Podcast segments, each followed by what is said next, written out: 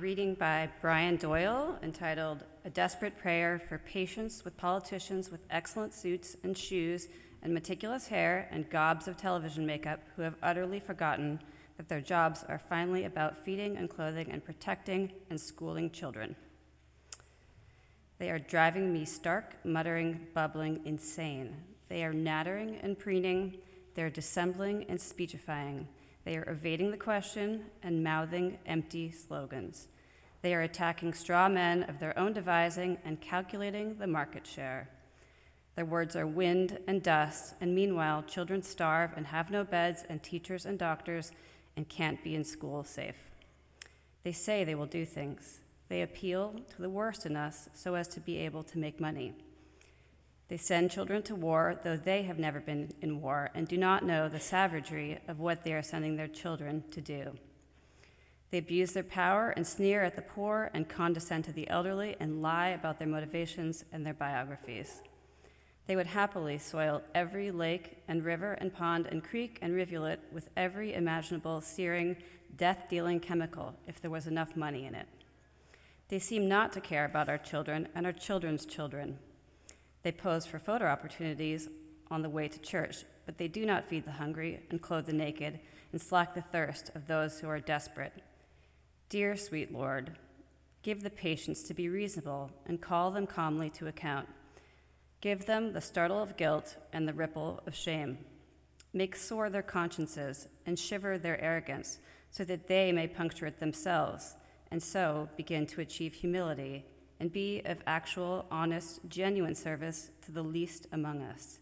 This we pray, trying not to snarl over much. And so, amen.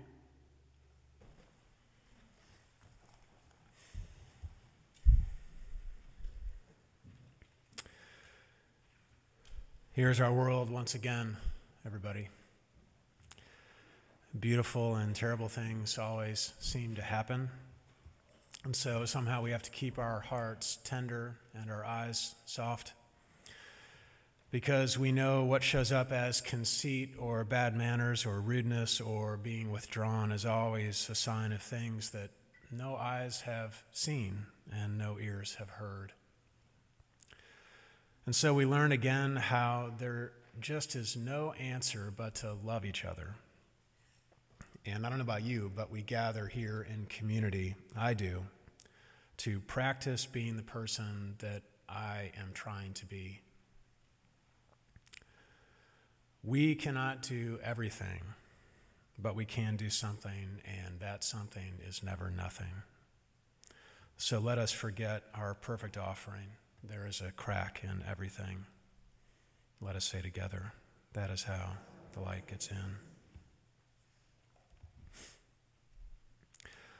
When the kids were younger, February break, with its unpredictable weather 70s one day, snow the next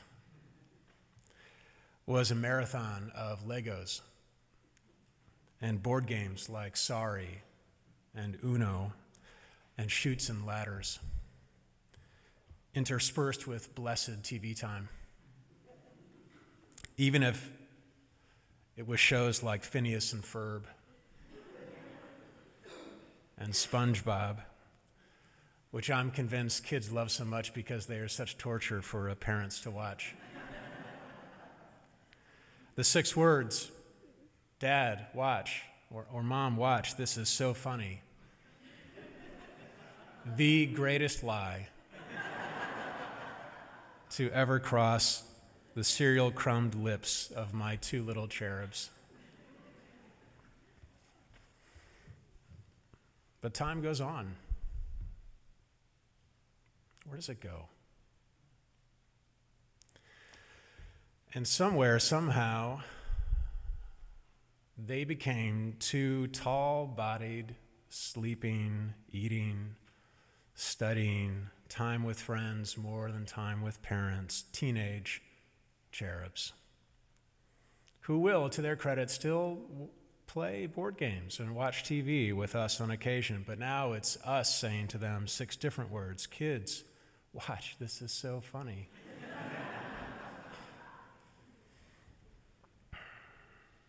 And this year, for the first time, February break sounded like this Dad, Mom, what days are we on to visit colleges this week? Monday, right? Wednesday, too? And Friday? You want me to drive on the way back? I know how you get tired now.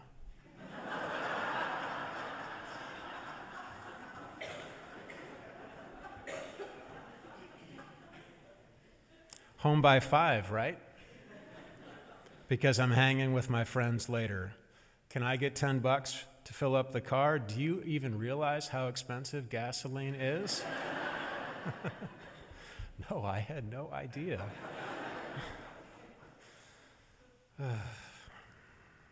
I love him. And so we went, leaving behind the radius of home the radius in car and in imagination, the radius of home, beyond that in miles and in future plans. We don't raise our kids to stay home, of course, but it does not make it any easier to see your heart walking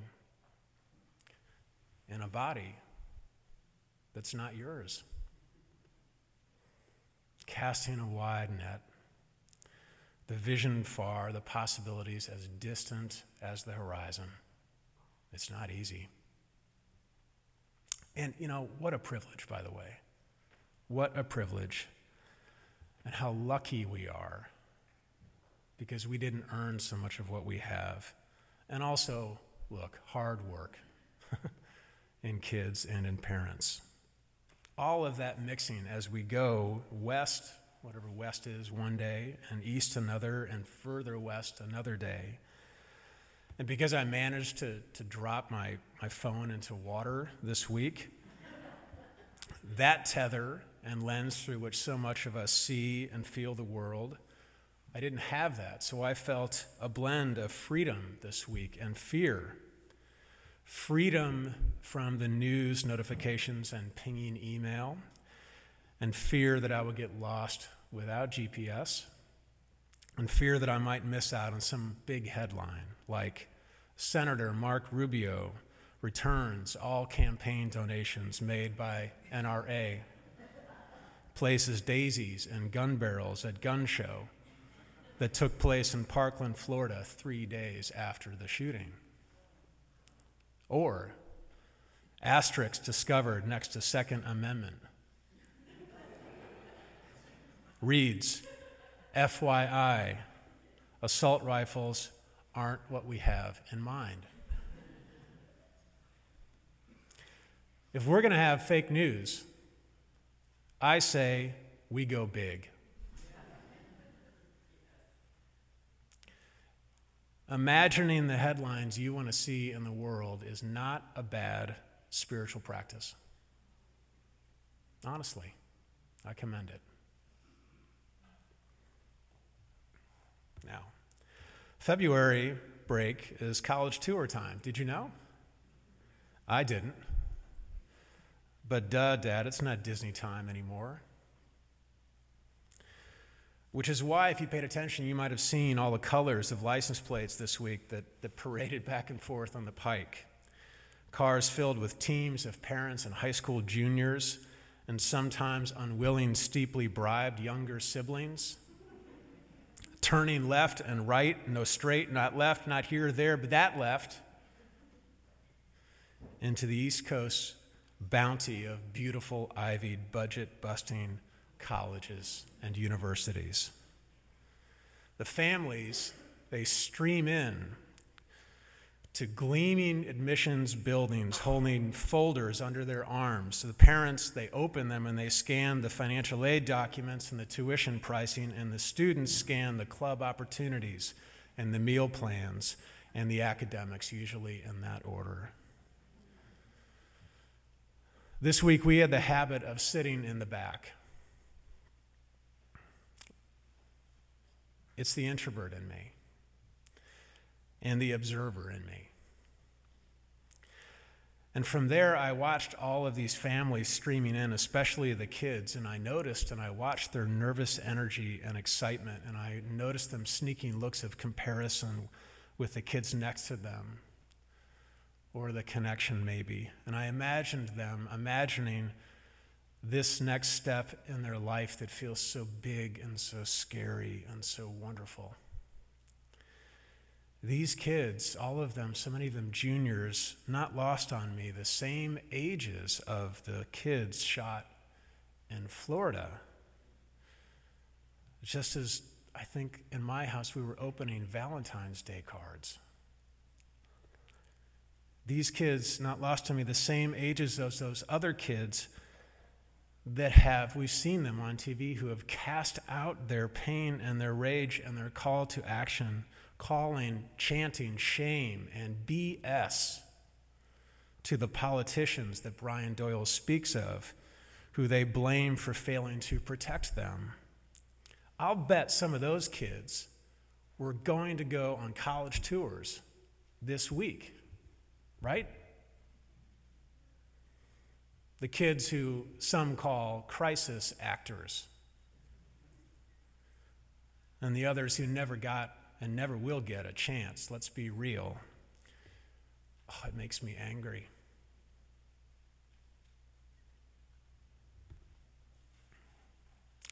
Over the tours that we've done this year, Emerson and I, and Karen and Ella, I have become a connoisseur of the admissions pitch. The soft sell, free meal tickets, the exuberant sophomore who gets on stage and tells us how she loves every minute.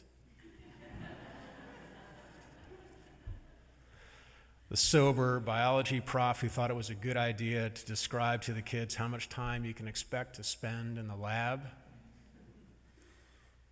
The admissions officer bags under her eyes who tries to make you believe that she cannot wait to read all the essays.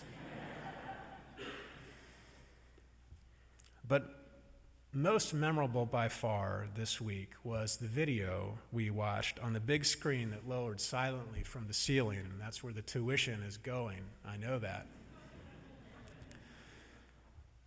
And it showed the screen dropped down, and this image comes up, and it shows a pen line drawing of this beautiful college, right? The, the tower, the clock, and this beautiful doorway. And then it pulls back to the side and it shows the pen line drawing of a, of a picture of a young person, again, only an outline, and then a big arrow from the kid to, to the college, a big arrow pointing to the entryway that asks So, what will it take for Aaron to gain acceptance here? Such a loaded question. Let's see, and then those stats come up above Aaron's head 3.9 GPA, check. 98th percentile in SAT or ACT, check. Honors classes, check. Extracurriculars to show you're not just a book hound, check. Personal, profound, true essay that's also brief, check. Three letters of recommendation, two from teachers and one from a guidance counselor, check. These kids have to go through the wringer. What do you think, everybody? She says, she says to all of us, What do you think? Will Aaron get in? She asks us. And I watch, because I'm in the back, I watch the students as they look forward in hope and fear because maybe they see themselves in Aaron or, or maybe they don't. And they're wondering what qualities it will take to get accepted, to get in, to be welcomed, to ride the arrow into the doorway. And I found myself thinking in the back of those kids in Florida, wondering what qualities they are showing us in outline.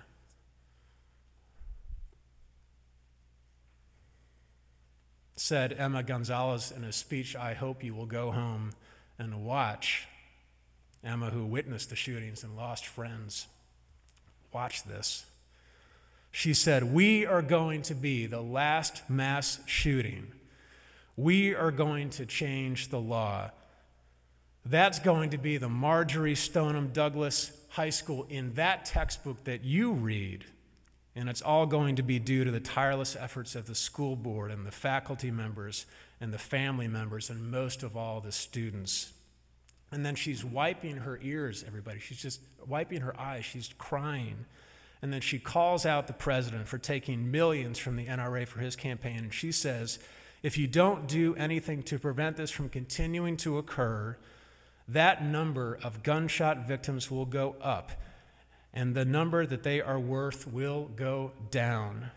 And we, President, will be worthless to you. And so I'm wondering, having watched this video and watching all these kids get evaluated and assessed on things that they think will measure their success in the world. And I'm wondering, what qualities are those kids showing up with that will never get measured, but that demonstrate their capacity for humanity? Speaking truth to power, check. Conviction? Check. Vulnerability mixing with strength? Check. Determination? Check. The kind of brave that I want to be, that I want my kids to be, that I think you want to be? Friends? Check. Which is why I keep telling myself and our kids be the best student you can be. But listen, be the person the world is calling you to be even more. The person that, frankly, no classes are going to teach you how to become. Be that person, and everything else is going to work out.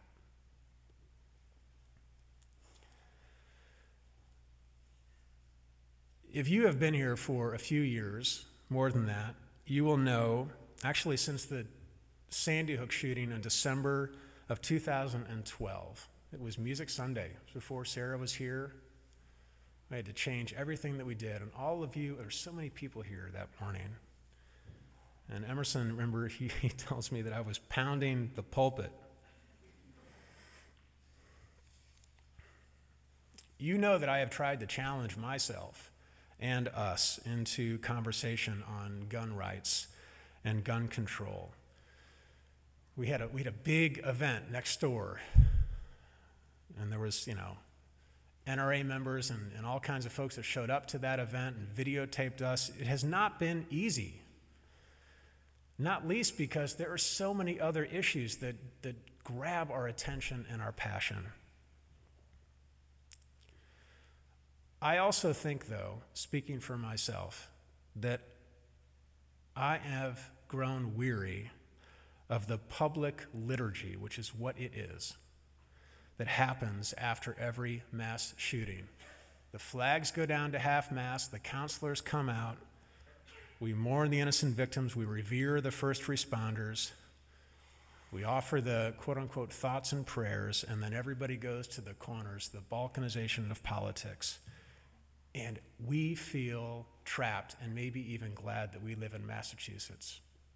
Like it ain't our problem. And we wonder what can we do? But I have watched these kids this week and I have seen them, and it sparked something new in me, and maybe in you too. So that while my son is reaching for the future and envisioning his future and asking about what qualities he needs to get accepted and to gain entry into what, I am asking what qualities I need and what qualities you need, we all need to envision the kind of future and the kind of country we want to have where the sanctification, the blessing of the gun is no longer the wedge that drives us apart and threatens all of us. The Parkland students are showing us how. We can't do everything, but we can do something, said Unitarian minister Reverend Edward Everett Hale. And so, a place for me to begin, and I invite you to join me, is in a couple Sundays after church on the 11th of March. I will gather as many of you to talk about guns yet again, to have a conversation about it.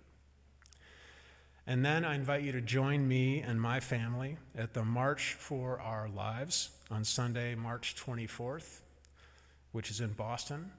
These are happening all across the country. And those Parkland, Florida students are the ones that are asking the adults to show up for and with them. I am trying to put my, one of my commitments this year is to put my body, my body where my beliefs are. I know you are too, in all kinds of ways. And my only invitation to us is to let our lives, in whatever small way or big way you can, let your life speak about what you believe. The kids are asking us to do this. So we can say, yes,